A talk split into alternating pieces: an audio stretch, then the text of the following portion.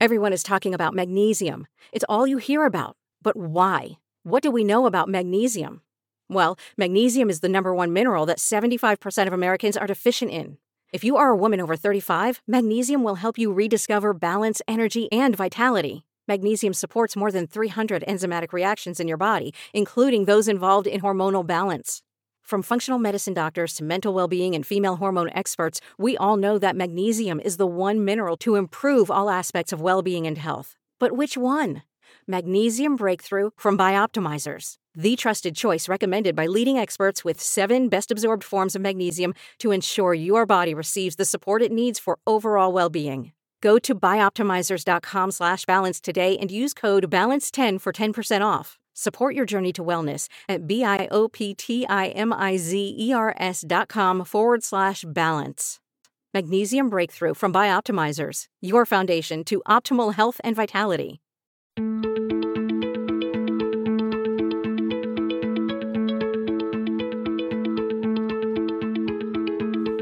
I'm Nil Zacharias, and you're listening to Eat for the Planet. On this show, we try to answer the question how can we eat in a way that nourishes us without starving the planet? The show features conversations with food industry leaders, health and sustainability experts, as well as entrepreneurs and creative minds who are redefining the future of food. My guest today is Mrs. Jenny Goldfarb, the founder of Unreal Deli, a company which calls itself the home to the world's finest deli meat made from the best stuff on earth plants. Made in small batches in Los Angeles, their debut product, Unreal Corned Beef, has become a staple at the iconic delis across LA and is coming to Whole Foods and some national sandwich chains next. If you are listening to this before November 17, 2019, be sure to tune in to the new episode of Shark Tank on ABC, where Jenny will be vying to entice one or more of the sharks to partner in her fast growing business. In this conversation, we cover Mrs. Jenny Goldfarb's amazing journey so far, starting with her family background and how it inspired her food, to the launch of her blog and YouTube channel just around two years ago, and how the creation of one recipe led to the launch of her company, Unreal Deli. We talk about how she found a commercial kitchen and started selling her products to local delis in Los Angeles like Canter's Deli and Art's Deli. She now sells her products online and recently landed a deal with Whole Foods to sell a pre made sandwich featuring Unreal Deli's meat in 58 Whole Foods markets in the southern Pacific region. Unreal Deli is just getting started, but you will want to hear how Jenny grew her business in a few months while pregnant with her third child. It's a truly out of the box DIY plant based food entrepreneurship story, and Jenny's energy is infectious. I hope you enjoyed this episode.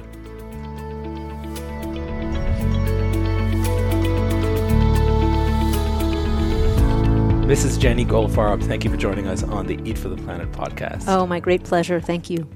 Let's start with uh, talking about your family and your family history. Certainly. So, uh, like many Jews of America, mine emigrated from Eastern Europe uh, nearly a hundred years ago. Uh, my great grandfather came with uh, a handful of his ten brothers as a teenager, not speaking English, from Romania and without his parents as uh, so many of us here in America have stories of our families making extraordinary sacrifices in order for us to get here and be listening to beautiful podcasts like these.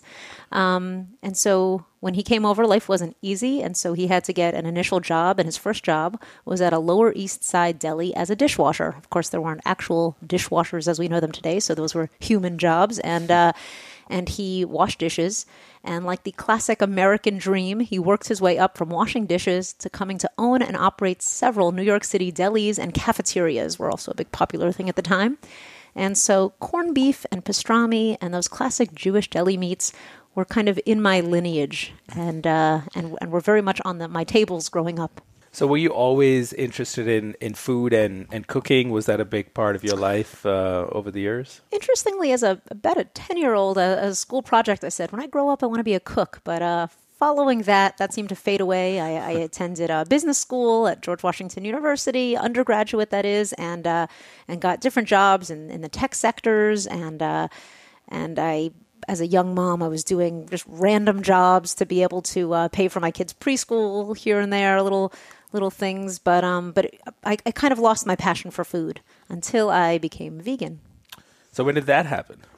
Uh, so about five years ago, I uh, I had one vocal friend on Facebook. It only takes one. I'm not that vocal friend to be honest, and and that one vocal friend started pushing out some video content. And I like to claim that the beginning of this whole this whole beautiful business that we're we're creating here started with my bravery and willingness to one day click and see what's actually happening to farm animals. It can't possibly be as bad as I can imagine. And of course, as you know, listening to this podcast, and you know, Nil, it's it's way worse than we could have ever imagined. Unfortunately.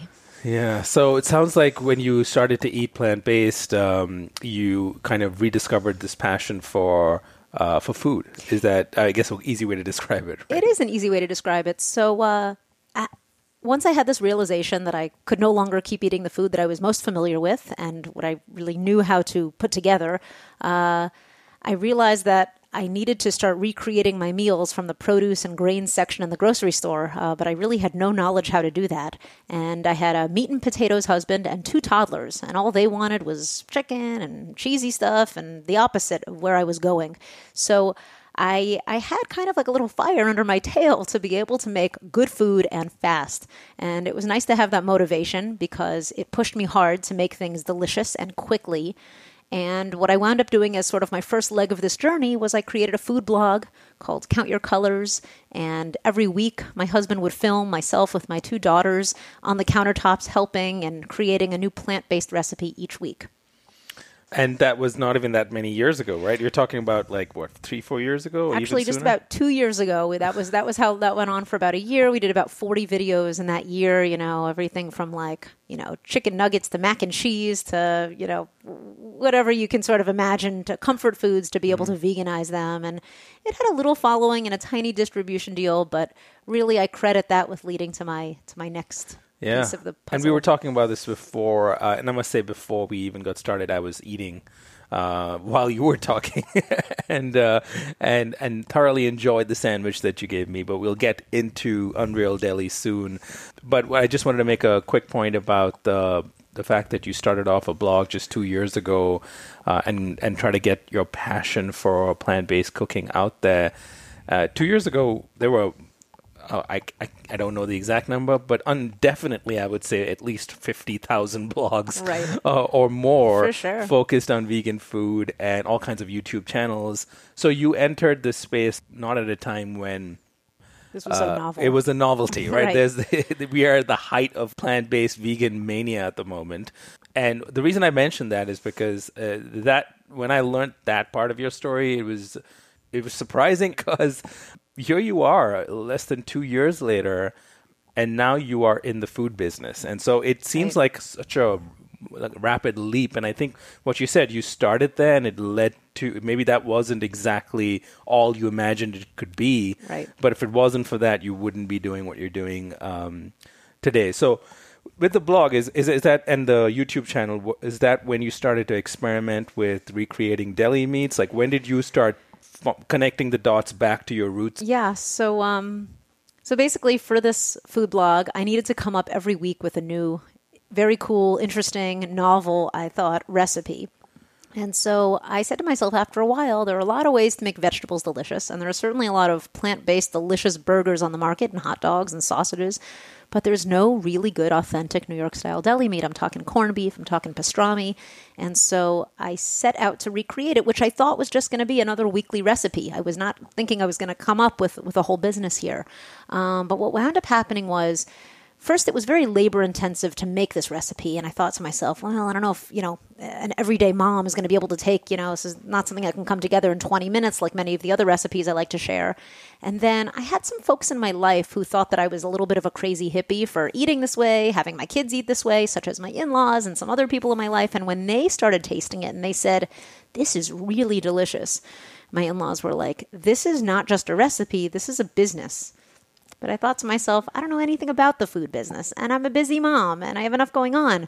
Um, but I took some uh, some play, you know, some some moves out of my uh, my great grandpa's playbook and kind of learned everything on the job.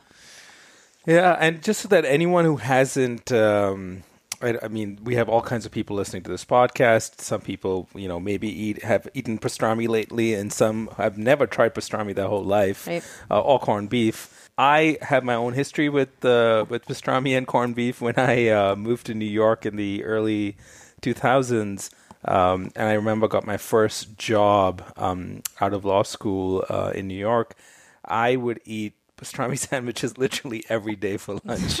it, it was it was so good, but it was also so bad for me at the same time.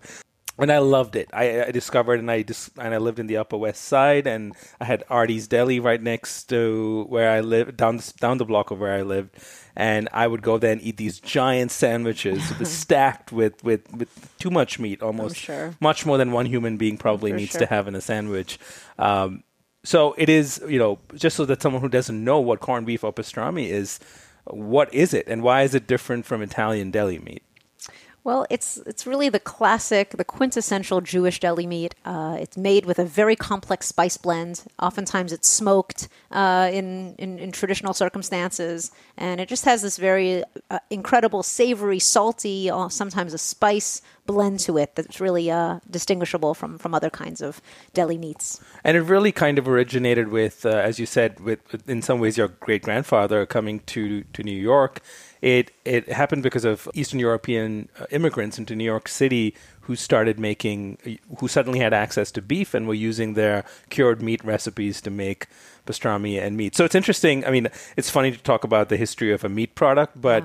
It's always good to know where it came from because what we're doing, what you're doing now, is reinventing it Yeah. uh, for for this new world where we we obviously should not be consuming stacks of beef uh, if we really care about our health or the planet or the lives of animals. So That's right. uh, so you came up with this great recipe, which, you know, if I had a penny for every person who came up with a great recipe who was like, maybe I could turn it into a business, Right. I would be super rich right now. Sure.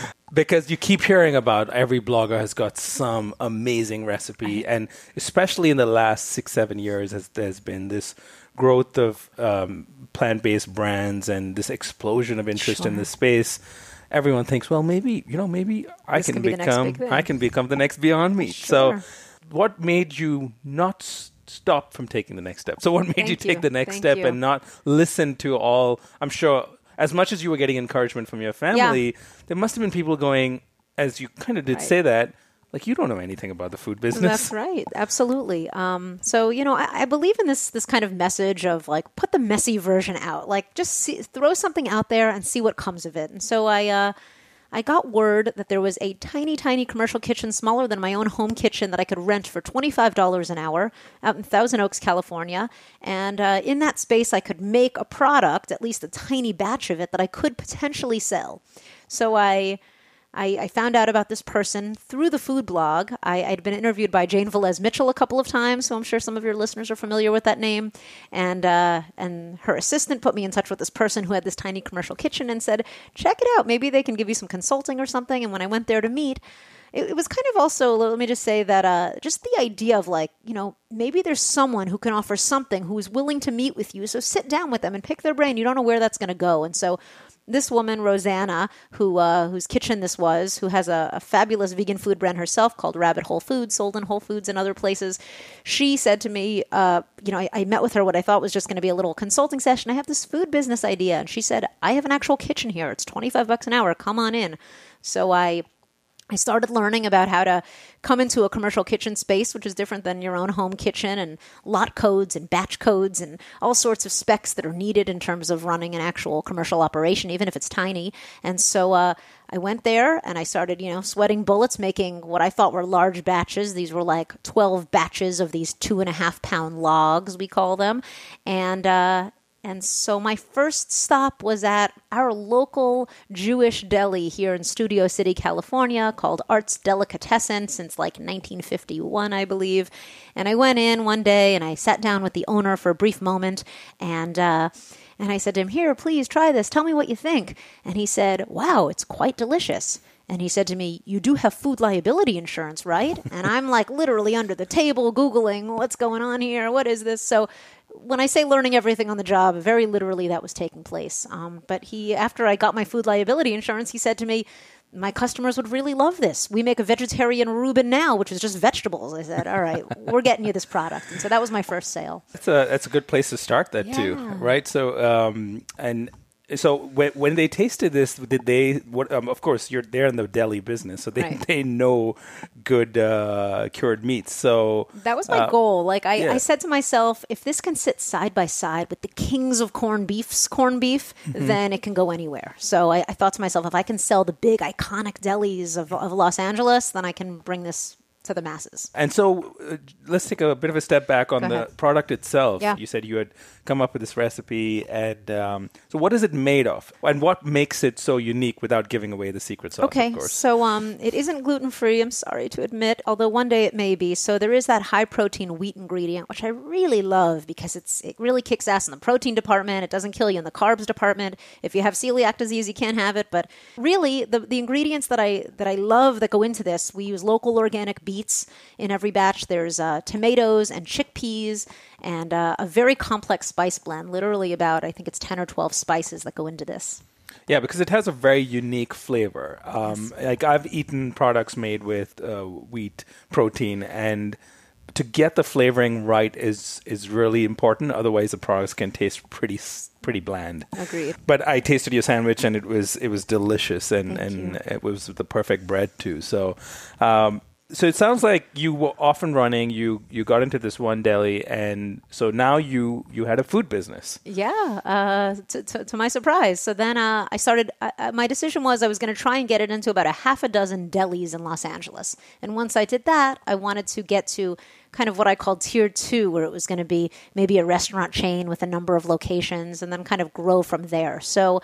So after I went to Art's Deli, I got myself a meeting at Factor's Deli and a few others around town. And uh, I'd say eight times out of ten, I'd sat down with a deli owner, not 100% of the time, because not everybody was ready for the new wave of eating, but oh, 80% at least. When they took a bite of it, they said, great, drop, over, uh, drop off the first batch. I mean, it freezes for six months, so it wasn't a very big commitment if they didn't go through it so quickly. Um, and then my one of the biggest spots that I really pride myself on is that we got into Canter's Deli, which is the largest deli by far in Los Angeles. It's a huge space on Fairfax Avenue. It has like almost 6,000 Yelp reviews, and they're the biggest of the big. They're open till 2 a.m. every night.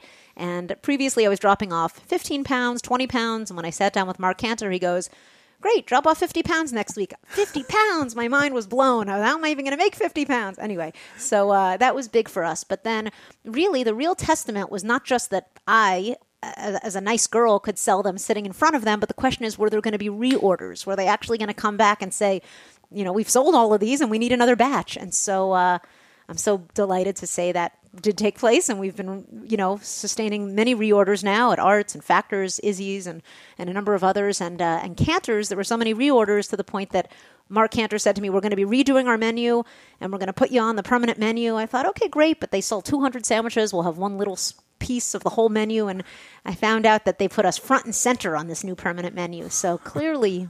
Veganism is the wave of the future, even in the these old school delis. it really illustrates where we are right now in in the food space and in terms of this cultural revolution that's happening when it comes to vegan food. Yeah. Because um, what you did was you did what you knew to do and you did it well, and you weren't trying to be something that you were not, and you picked.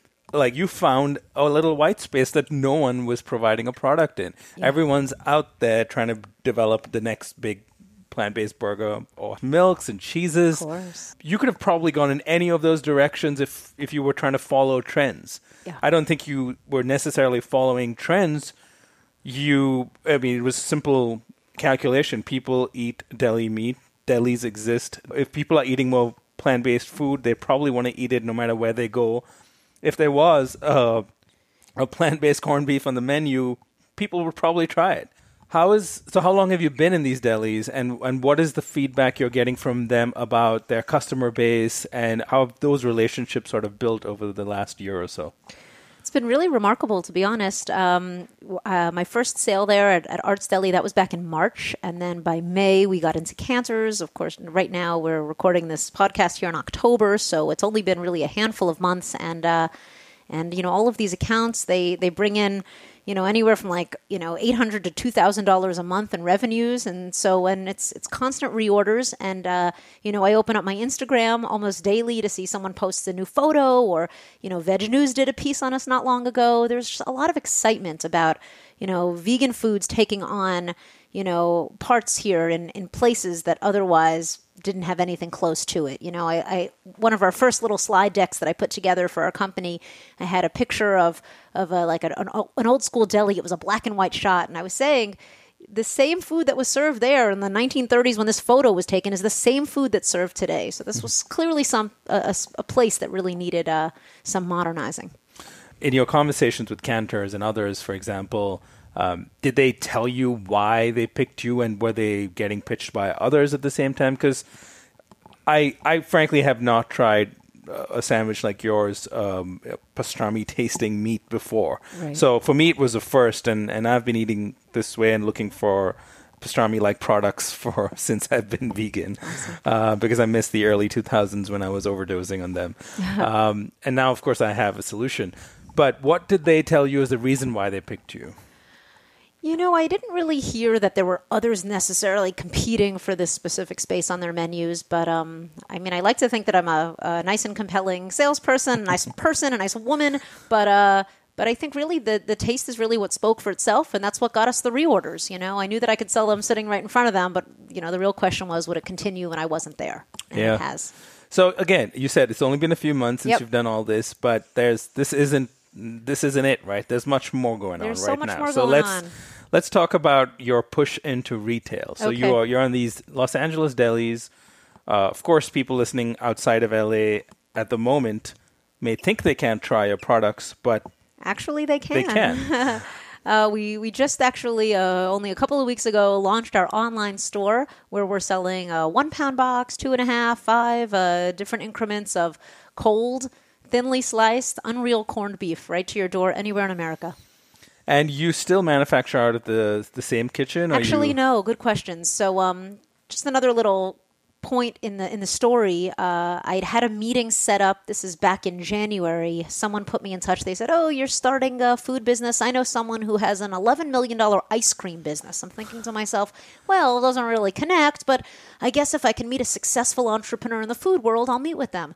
So anyway, uh, this this woman CEO pushed off our meeting a couple of months. Finally, it was March before we could meet with each other. And I thought to myself, gee, now that it's March, I have real sales, I have real meetings coming up. I don't know that I need to sit down with this ice cream person, but she, it's an $11 million business. I'll go. I drive down 45 minutes to Culver City for a 30 minute meeting. We're sitting together. I'm asking her very generic, general questions. How'd you build your business? What'd you do with your first financing? Whatever. At the very end of the meeting, I said to her, you know, I'm interested in growing in terms of my facility and finding a bakery. Because at first I thought I needed a meat co-packer, but then it dawned on me that the way my f- product is made, it's wet and dry ingredients that come together and get baked. So really, a bakery is what can actually put this together. So the woman says to me of this meeting that otherwise would have been pretty futile, she said, the woman who makes my cookies, 30,000 cookies a day for ice cream sandwiches. She's got time in her, she's got a huge facility. Meet with her. Maybe she could be your next co-packer. And so for the last five months now, we've been growing a beautiful relationship, myself and this woman in Van Nuys with this huge industrial bakery. And they churn out um, thousands of pounds per week. So we went from this tiny kitchen to this much larger space. Wow, that's like learning how to be a food entrepreneur as you go along. It's just yeah. obviously talk to whoever you can. Yes. And uh, and keep pushing ahead. I mean, that's literally the only way to do it. That's right. And, and to really be a yes person, to, mm-hmm. to be open to new opportunities, whatever comes your way. Because of course you had a good product because if you didn't have one you wouldn't even have gotten started. Right. But some people start and stop there. They assume right. the rest of it someone else is going to tell them how to do it. Yeah. And you've got to go searching for those answers. And and one thing eventually will lead to the next. And so, of course, you're selling it online now, so people can go to your website, which is unrealdeli. Unrealdeli.com. But there's more, right? So you're also now. I saw the announcement that you're going to be in Whole Foods. Yeah. So, so. let's just unpack that a little let's bit. Unpack how did, it. How did the meeting with Whole Foods happen? And okay, when did you first decide? Okay, I'm ready to do more than what we're just doing now. I have this little business yeah. of mine but maybe we should be in Whole Foods. Like, how did you make that Well- leap, and who did you meet with? Um, To be totally honest, uh, when things first started, before I even had that initial little kitchen to rent, I took a sandwich and my three year old at the time, and we went to my local Woodland Hills, California Whole Foods store, and I asked for their team leader, their store manager, and said, Would you please taste this sandwich and let me know what you think? I mean, like, this is how from the ground up this was. I had a kid in my arms and a sandwich in my other hand, and, uh, and I said, Check it out. So Tony Welsh, the general manager of my local store, took a bite and he said, "This is really good." I said, "Would you mind if I got a video of that?" He's like, "I guess." So I took a reluctant, you know, reluctantly took a, a video of him saying, "This is really good. The flavor profile's good. All this." I said, "Would you?" Introduce me to who I need to speak with to try and get this into your store. And he said, Look, I'll give you the number to the regional office, but don't even set foot in there until you have your production at scale, your packaging, your numbers, your uh, ability for growth. He's like, You got to get all your ducks lined up before you even reach out to those guys. I said, Thank you very much. I took that business card, I put it in a very special place in my wallet. So, fast forward several months later, um, I started sending emails to uh, to these folks here at the regional office. And as I learned, because I wound up being invited to one of their supplier summits, don't be dissuaded if they don't write back to you, because that's typically the process for anyone who has any product in Whole Foods. Uh, there's there's months of reaching out almost weekly. And I had one contact there who every now and then would send me like three words, and I'd live on those words for a month, you know. And then I got to a point my husband was saying, Why don't you get a little rough with her? Like, not be as friendly in the next email, like, get a little more, you know. I said, no, Well, I want to stay nice a little longer, okay? And, and it was good that I did because. Uh, because I wound up, you know, at one point, just another circling back, yada yada email, and um, I mentioned before the podcast to you, Nil, that uh, that I had my third child, my first vegan baby, back in June, and um, there's a, a line in the Talmud that says babies bring mazel, like mazel tov, like flow and luck, and and, and even success and, and money, even, and so. Uh, it wasn't surprising knowing that because my baby was two days old. I was still all beaten up from having just had a baby, and I got a call from that Whole Foods representative saying, you know, I know that you initially wanted to get into the sandwich bar, but we're physically a little too tight on space at the bar. But I want to bring you into 58 stores in a pre made sandwich working with our sandwich partner. And we're going to market the heck out of it. And we're going to make it great. And it's going to be all vegan. And we can't wait. And we love it. And it was a total dream come true. I, I really was pinching myself for weeks after that and still kind of am. Wow, what a wonderful Yeah. gift to get! And Yeah. so you get Whole Foods, which I've um, I've met many food entrepreneurs. I've met many startups who uh, that's their ultimate dream. Absolutely. Uh, at Mine least, too. and they start off. They're just like, yeah, one day we'll be in Whole Foods, Sure. and then everything will just happen after that. Right. Um, and to to hear back to the story of how you first showed up at Whole Foods with a sandwich. I mean, you don't. It's not. You don't hear those stories these days. These days, in the plant-based food industry, it's all about a bunch of. Um, and you know, not that, not to undermine their stories, but it's it's people looking at uh, the landscape of meat, dairy, and Right. eggs, looking at data about where the opportunities are and where the possible growth is, or Yeah. and and then putting as- assembling a team of highly talented people, and then raising a few million dollars Right, right. Just to develop a product. Yeah. Uh, and then they develop develop a prototype, and maybe they get into an accelerator, and then uh, then they find a few more investors, and then they figure out how to make it uh, in some sort of a manufacturing uh, setting to scale it, and then they, you know, when they are sort of at that, you know, few six, seven, eight, ten months in. Perhaps they will get some sort of a distribution deal, and maybe eventually they'll end up in Whole Foods. So, you've just found this your own path to this to meet this this fast moving train. Yeah. You haven't just jumped on the bandwagon. You were just doing your thing and have somehow managed to slip into the slipstream of what what is happening because you had the right product, the right attitude, and you went about not letting no's stop you. I mean, the very fact that you went to Whole Foods the first day with a sandwich and he was it sounded like they were pretty clear that you were not ready. Right. Um, and you didn't let that stop you. You said, "Well, I'm going to go get ready now. Mm-hmm. Uh, I'm going to figure my, my stuff out, and then I'll be back." Yes. and, and that's Yes. literally what happened. So, Yes. uh, I think it's a lesson for anyone considering entrepreneurship or even is in their own journey right now. Is that um, if you don't get used to, if you start seeing no's as just lessons versus rejection, Absolutely. uh, you you don't know what you might be capable of doing. Yeah. Absolutely. So I think that's just an amazing part of your story. I, I'm I'm just I find this really entertaining. yeah, I, I it find so it too. I also look at the story and uh, and and I see how how human and gritty and how from the ground up it all is, and it's the story that resonates with all of us because we're all here in this human experience, learning as we go, and especially for those of us that are, you know, interested in this plant-based world, and we know that this is the right side of history, the right thing to do. Um, it's I feel like there's there's extra room in this landscape for for us to come in with our unique stories and missions and abilities to to make our mark. So bringing it back to um, to New York, where uh, deli Jewish deli meats really all began. Yeah. Uh, when is this going to be? Of course, you can if you're on the East Coast, you can order it online. Right. But Yep. What is your? I know the Whole Foods thing is starting off in the in the in- Southern Pacific stores, which is uh, from the mid to Southern California, Arizona, Southern Nevada, those 58 stores. But um, yeah, great question. When are we getting to New York City? We're coming. Uh, I have a, a partner there. I one day was cold calling uh, deli distributors, and I left a couple voicemails, and the vice president of one of the companies excitedly called me back, knowing this is the future of food, and said, "Let me try it. Let me try and sell it. I sell to a bunch of distributors already, and maybe we can get interest." And so we have gotten interest. There's a group called Baldor Foods, a big distributor from Boston down to DC. They're going to start carrying it soon. I attended a food show with this individual I just mentioned from. It's called Nation's Best Deli Meats. Uh, when we attended this food show, we were able to share product and got a lot of enthusiasm from a lot of other folks. And uh, and this part of our website that I'm mentioning at, that does retail boxes also now is capable of doing wholesale boxes as well. So uh, so we're going to be able to hit delis hopefully nationwide very imminently.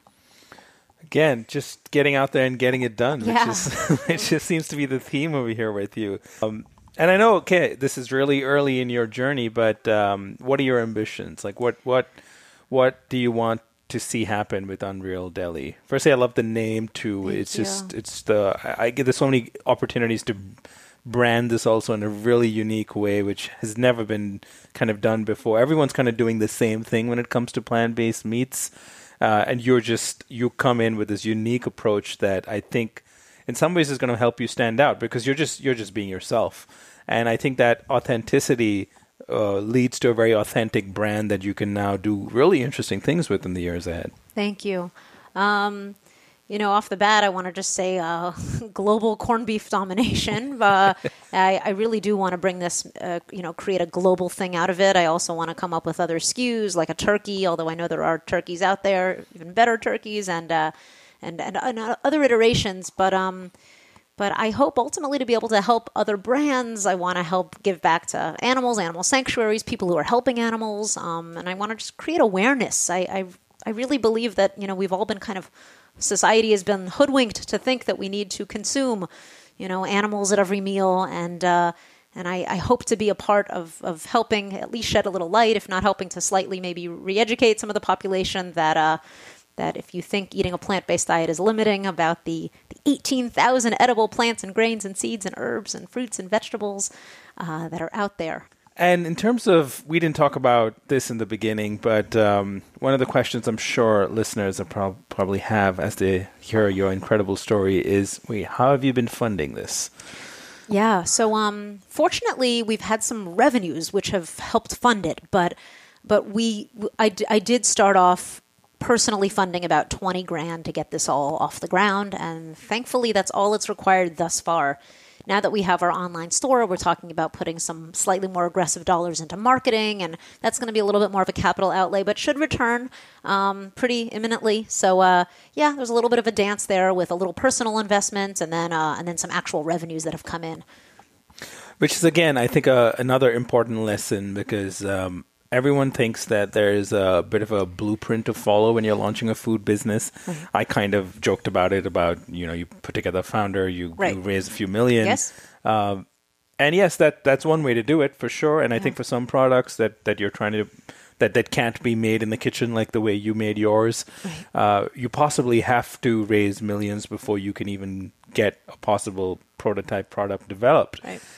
But in your case, because you already had a prototype product and it, you had figured out someone who could help you manufacture it, yeah uh, you could have easily, and maybe perhaps you even tried the route of trying to raise some money because then because everyone thinks, well, I have a product now. If I raise some money, I can do a lot of marketing. People will hear about me, Yeah. and then next thing you know, people will start buying my product. Sure.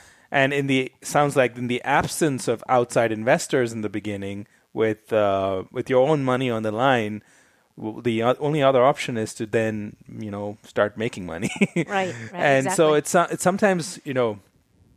Uh, and again, it's not for every food business, but it works for some. Yeah. Is that uh, your constraints become your strengths? That's right. And so you possibly would have never bothered hustling and going to to delis in in LA to try to get them to carry your products if you had like an investor who handed you a five million dollar check Yeah. and said, "Let's go with this master strategy, and you'll launch in like a year and a half from now." I'm sure that you're right. Um, yeah, it, uh, you know, starting from with your, with your own money, you uh, you're very conservative how you how you work the that spending. Uh, back in March, I was invited to attend a plant based investor brunch.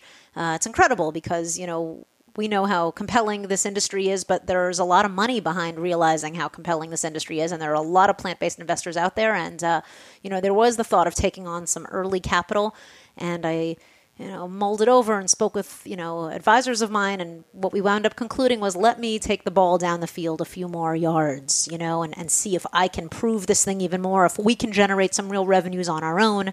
And then certainly you'd be able to defend a much higher valuation at that point. Yeah, and then of course, not to say that you can't take investors down the line, but then you're taking investors one at a higher valuation, but secondly, uh, to put in money to develop new SKUs, to possibly invest in marketing, Right. uh, to build your e-commerce capabilities, to build your sales team, to to hire some people. yeah. Uh, versus, it sounds like uh, your first few months you were pretty much on your own. Yeah, very much on my own in sweatpants upstairs in my house. Uh, which again, you know, I, I still can't believe this is the 2019 story because Right, it's right. it seems like stuff people were doing uh, 10 years ago and, and, and were just showing up at Veg Fest and that's as far as they got. Right. But the difference is now, yeah, you can still you can still be in your kitchen and come up with something really unique, find um, an untapped mar- market, Yeah. and then go out there on your own and try to get it done. And, and you never know where you can land up. Well, in Whole Foods apparently. so with um, Nil Zacharias, apparently. and then on this podcast, right? So so far it sounds like you've done everything out of the box Out and the have still managed to keep moving forward because and I think again, I, it sounds like I'm repeating myself, but because it, what I hear from you is your mantra is to just keep doing yes. keep finding a way. So what drives you? Like what is the the mission driving you to and, and yes, you said you want to get people to eat more plant based food, Yeah. but every morning when you wake up and days when you you probably doubted yourself in the early Sure. days. And yes, you still have a long, long, long way to go. Long way. Right? We're not saying you've you've reached the pinnacle just because you're on Whole Foods. I think it's just the start. Absolutely. There's much more interesting stuff to come. What drives you every morning when you wake up? Just knowing that you know one little email can make a huge thing happen. Like you know we're now in touch with a with a a, a subway not not subway but a sub chain not not actually subway they're taking on beyond meat but but one of the large sub chains and that's just i sent one cold email on linkedin and this industry is so hot right now that just like the littlest message can result in you know a, a huge huge outcome.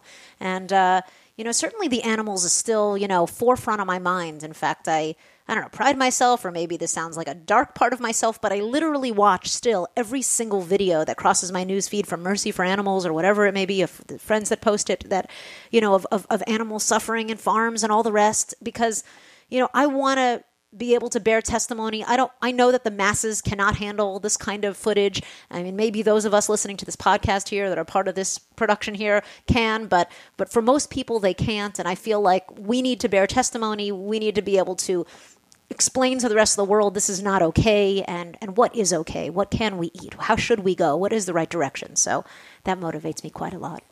And that's an important thing too, which uh, again it explains a lot of what you're doing and what you have done. Is uh, you did it because you want to do it, not because you you kind of you didn't you were not you didn't have investors breathing down your neck right. saying we've given you a big check. Right. Uh, you got up every day because you, if you weren't doing this, you, you you would probably be doing this even if it wasn't working. Yeah. right? You were move, you were compelled and, and inspired to start your your blog and your YouTube channel um, because you felt like you you had a voice that people needed to hear, and and now you have a medium through which to get that voice out there, and it is. It is a food company, which is um, which is really really exciting. I think you've you've given me so many tips, and I'm sure someone listening who is who has ever thought about doing something on their own. It doesn't have to be launching a food business. Right. It, it could be writing a book. It could be you know launching a I don't know a, a podcast even Right. whatever it could be. Sure.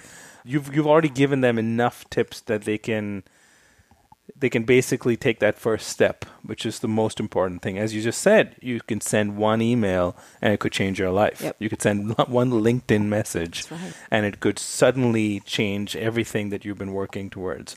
What other tips would you give someone who is just getting started, who wants to catch up to where you are right now, less than a year in? Yeah.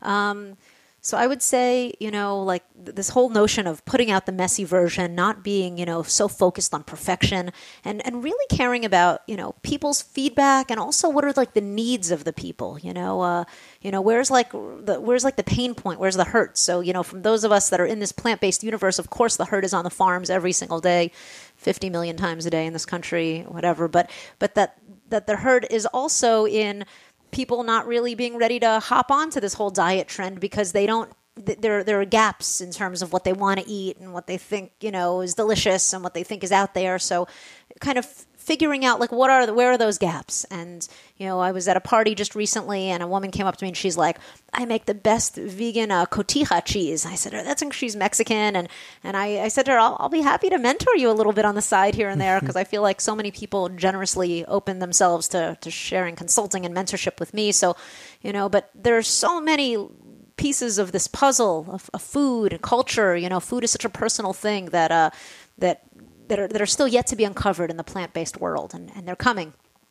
Again, it's back to just follow what you think is right for you and where you, you think your strengths can be best uh, realized and Yeah. useful, and, and then you know seek help where you can, which sounds like you've also done. Yeah, and also to share it with like the, the people who are closest. So for that woman with her cotija cheese, I would certainly say, you know, I'd say to her, you know, go to the taco joints around town, go to those Mexican cantinas, you know, and see do they well, do they think it's just as good? Like that was my mission, you know, with my Jewish deli scene, and I uh, if it could sit side by side there, then I figured it could go anywhere, and so too with with any other uh, you know ethnic or Yeah. you know specific kind of uh, product. Yeah, and I hope this is starting. You're going to start a new trend of people doing that, love saying that you know, i because the the big food brands, even the big food plant based food startups, um, aren't necessarily going to go with that approach. They're going to go straight into retail distribution. They're going to try to get the big uh, fast food chains.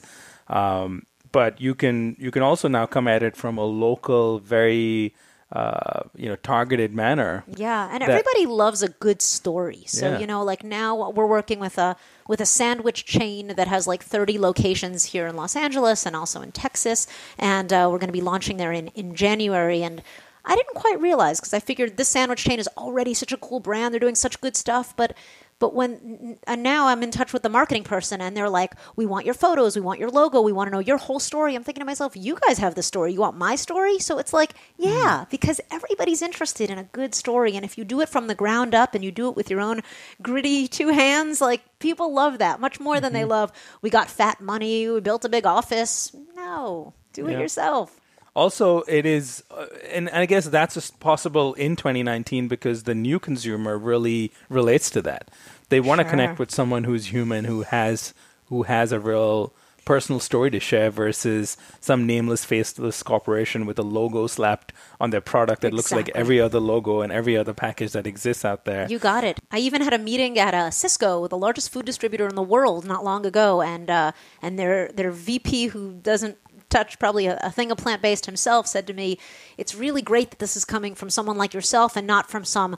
Executive at Tyson, he said to me. You know, I'm thinking, wow, if Sysco's telling me that, then certainly this holds true across the board. And it's really heartening to hear that that that's how some of the chains that you've been talking to, some of the distributors you've been talking to, that's how they approach what you're doing because and I think it's an important thing for investors to listen to also is because I think with some of the in early success we've seen from some big uh, plant-based food startups a lot of investors have fallen into a pattern of thinking that's the only way Yeah. to do it. Yeah. So as much as the entrepreneurs themselves are guilty of just all following the same playbook, investors think, well, everything has to be the same Mm-hmm. because this is just just kind of there won't be a mainstream appeal to this for some. right. It may lead some people to believe that that's the case, but what people are missing is that even the big food companies, even the Tysons, even the sandwich chains, the big fast food companies, they all are trying their best now to be more authentic and relatable. So while they can't automatically turn a new leaf and be that, they can bring in some of those flavors. So, for example, the fact that you even mentioned that that you, when you got into Canter's, they featured you, and when you enter Canter, they they have your name up there, right? And they Yeah. actually can go out of their way to promote your sandwich, which is on the menu. They didn't have to do that, and I'm assuming you didn't ask them to do that. I didn't ask them to do that. So that to me just tells you that um, you know sometimes I think the people are the front lines who are trying who have the final touch point with the consumer Mm-hmm. or their customers understand that they need to provide something new, refreshing, and something that becomes sort of a talking point for their customers. That's right. Yeah, and uh, I mean, even Marc Canter has now had like a couple of different interviews that he's gotten to do because of this, because he's you know willing to adapt to the new wave. And uh, I mean, as is probably widely known, that you know Burger King uh, now has like 17 percent you know higher foot traffic now since bringing on the Impossible Whopper. So you know, there's there's new folks that are going to come into these establishments now once they start uh, changing and, and growing in this direction. Yeah. And how much do you think has it helped you that your product is um I wouldn't say it's I would I don't want to use the word um easy, but it's simpler to make, I'm assuming, Then what? than someone who's uh sort of engineered some plant Right. proteins in a Exactly. in a fact in well, a lab. I will say that uh, that I think people like the fact that the ingredients are all pronounceable. That that we, we, we you can read the label and you don't need a, uh, a, a chemical engineering degree to be able to decipher what's going on there. And not that I don't eat my fair share of Beyond Burgers. I have three little children and tons of them. Plenty are sitting in this refrigerator right here. But but uh, it's it's nice to know that you can look at this label and, and, and, and understand what's in it. It's also, and you, I think you highlighted another point, which is that it's made with things you can find in your kitchen, so it is not uh, scary. object. Yeah.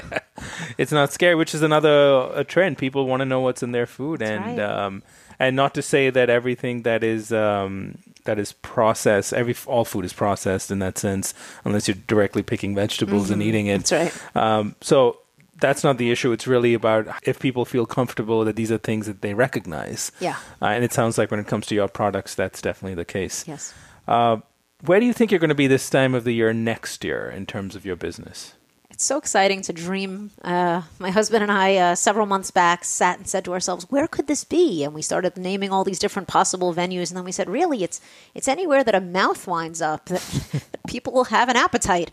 Um, I'd like to see us in the stadiums. Uh, I'd like to see this in some real large chains. I'd like to see some new SKUs coming out. I'd like to see a larger company with more than just myself and a couple of other, you know, some more serious hands on deck. Um, I, I feel like once you can start to envision things, you can you can really make things come together. And I'm I'm starting to to piece that that vision together now. Yeah. And um, let's look ahead. If you look, um, you know, we need to urgently change our food system. Yeah. We, um, you know, your kids, I'm sure you, when you think about the future and the world that they're going to grow up in, Yeah. uh, if you really read the science and you look at what's happening with um, our planet, um, human health, you look Mm-hmm. at look at the the billions of animals that are in factory farms. Yes. Uh, that's I'm sure what inspires you to wake up every day and do what you're doing, and it definitely inspires me. Uh, if and when I wouldn't say if when you succeed and when um, plant-based food is is the norm and it is it is the default in most Yeah. cases. Um, what do you envision that future in the year, say 2050? I give that year because we'll be 10 billion people on the planet. Um, your your kids will be adults. Yeah. Uh, what what kind of future and a food system do you envision for them? What future would you like to create for them? Well, I have a little bit of um, I have I have some some spiritual beliefs that'll that'll accompany this answer because uh, it actually states in some in some ancient Jewish scripture that uh, that there will come a day when the lion will lay with the lamb, and and it goes on to stating uh, a number of other animals that will just be at peace with one another. So uh, my belief system is that we will be, you know, slowly coming to a, state of perfecting this world uh, to the point that eating of a plant based diet is going to be a given. And that to the point that, as lofty and, and, and maybe even crazy as it may sound, that even the animal system will, will come to a point that they that one doesn't need to eat the other in order to sustain itself. But at the very least, that we uh, who really are herbivores, uh, the way our teeth are shaped and the way our digestive system works, that, that certainly we will be able to to eat from the fat of the land, and we won't need to uh, do all the crazy things we're doing now to pillage the land and grow seed that could feed people instead feeding these animals, and you know, getting the the, the you know all the disease that comes from this. So uh, so I, I, I, definitely see a, a, shift taking place, and uh, and I, I do believe this 2050 number is uh is not such a lofty goal. It's I think we're going there. Well, thank you, Jenny. Thank you for not stopping and for thank keep you. doing what you're doing. I can't uh, wait to see how this uh, unique story evolves in the next few months and years ahead. Uh, and I can't. And I, everyone who is listening needs to try one of your sandwiches, uh, which will be in Whole Foods soon. But of course, you can still order it online, so you can make it at home. But thank you, Jenny. This has been it's been so much fun to hear your journey so far, and I and I, I think it's it's if you if you go you go at the rate you're going right now, uh, I think we can achieve that that vision that you're talking about way before 2050. Yes, amen. And thank you, Nil, for doing what you're doing, leaving your your comfortable lawyer job to get on the front lines right here. Thank you. You've been listening to Eat for the Planet with Nil Zacharias. If you enjoyed this conversation and would like to show your support please subscribe to the show and leave a review on Apple Podcasts. To learn more about how Eat for the Planet can help your brand or organization develop the right strategy, implement scalable operations, and grow responsibly, visit EFTP.co. That's EFTP.co. Let's rise up to the challenge of transforming our food system. Thank you for listening.